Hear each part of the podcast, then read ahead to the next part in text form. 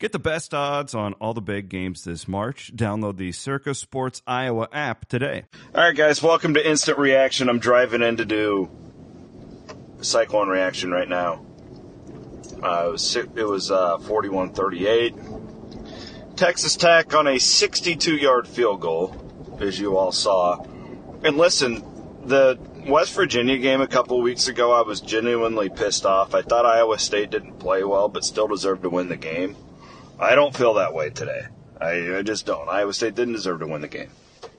Uh, you know, like you, so many opportunities to not let it get to that situation. Um, specifically, you know that field goal that they gave up at the end of the first half. Great adjustments too, by the way. I mean, they did exactly what Iowa State always does in the second half. They really tightened up on the kid quarterback for West for uh, excuse me for Texas Tech. Um, give them a lot of credit for that. But, you know, the offense had a chance to go down and win the game, and they didn't. And you kick the field goal, and you're, you're flirting with danger at that point, especially when you're back in a prevent defense. Again, I wouldn't have done anything differently. Like, I would have kicked the field goal. I would have played the. Jon Heacock knows a million more about defensive football than I do. I refused. But you, you my, here, my point is, and I'm guessing Matt Campbell gives the same message in the locker room tonight that's a game you didn't really deserve to win. You got every call, the whole night goes your way, and, and they were good calls, right? Like West Virginia, I, I felt like they would review it and still get the call wrong. They were the right calls, um, but Iowa State just could never get the running game going, which is massively disappointing. You have the best running back in college football going against one of the worst rush defenses in college football and absolutely nothing. And I don't know what the answer to that is. I'm not an offensive line expert, but I do think that this group is um, average at best. You know, when you're talking about a program like Iowa State, top 25 type program right now, average at best. I mean, Brock's constantly scramble. He didn't play well. That wasn't one of Brock's best games. I just like I, it's just so uh, it's so frustrating another thing too, and, and I know that this is going to turn into the conversation. You can be really proud of Iowa State football, how far it's come, where the future's going, all that stuff. Because this is like, I mean, I was counted up earlier. We're going to have seven, eight guys drafted, probably. Like, this is the best time in the history of Iowa State football to be a fan of Iowa State football.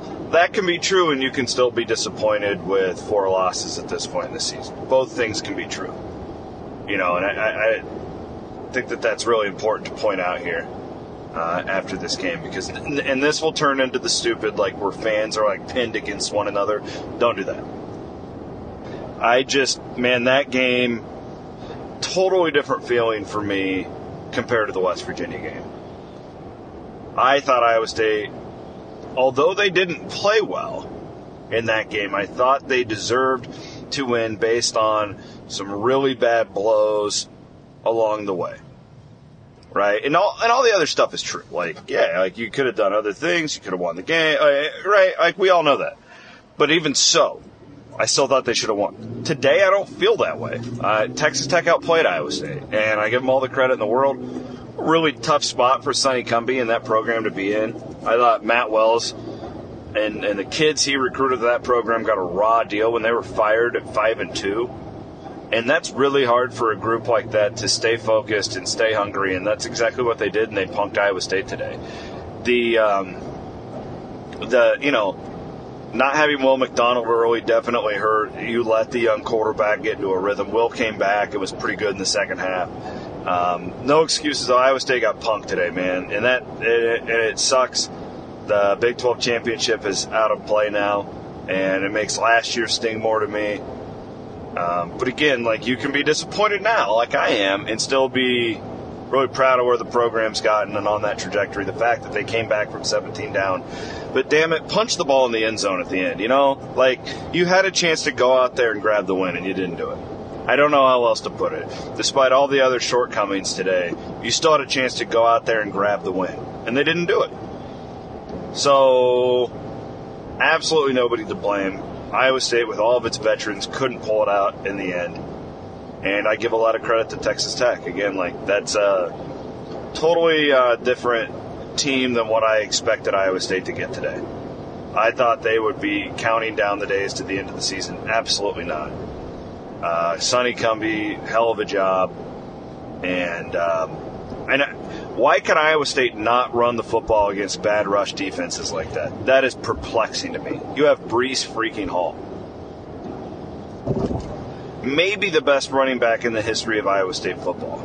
And you get into the whole Troy Davis thing. Totally different eras. I think it's really hard to debate. Statistically, though, Breece is Breece is on the verge of setting NCAA records for touchdowns next week. Okay,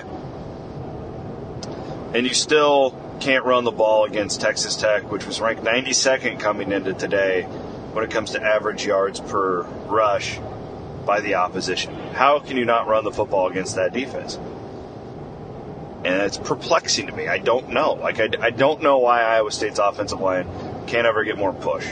And it, it's very streaky because then they could come out next week and Breece could run for 200. We've seen it is so weird. I don't know. I don't know enough about offensive line play. Uh, I, I, I read the Pro Football Focus grades. Haven't been great. Um, I, it sucks that Ben Bruns isn't doing commentary anymore. Ryan Harklau is my buddy, does a great job, but Ben was so good on the offensive line because that's what he did. I always took notes from him. Hark's really I Don't take that as a shot at Hark, please. I love Hark, Uh, but Ben, Ben was always my go-to guy on the offensive line stuff, and I don't have that anymore. Um, but yeah, I'm, I'm, frustrated. You can hear it in my voice. I, I'm so frustrated I forgot to read the sponsors. Carl Chevrolet, uh, my dear friends Dr. Wormy and Dr. Greenwald from the McFarland Clinic there. Always with the Cyclones, working on the Cyclones, and then our friends at Authentic Brands. Phenomenal gear, by the way. I just ordered some new stuff from Authentic Brands. Really love their stuff. yeah, that's all I got for you guys. We'll have uh, Williams and Bloom here on the podcast feed Sunday night. And um, keep checking out the website. Jared and Rob will have all their post game coverage. Thanks for listening.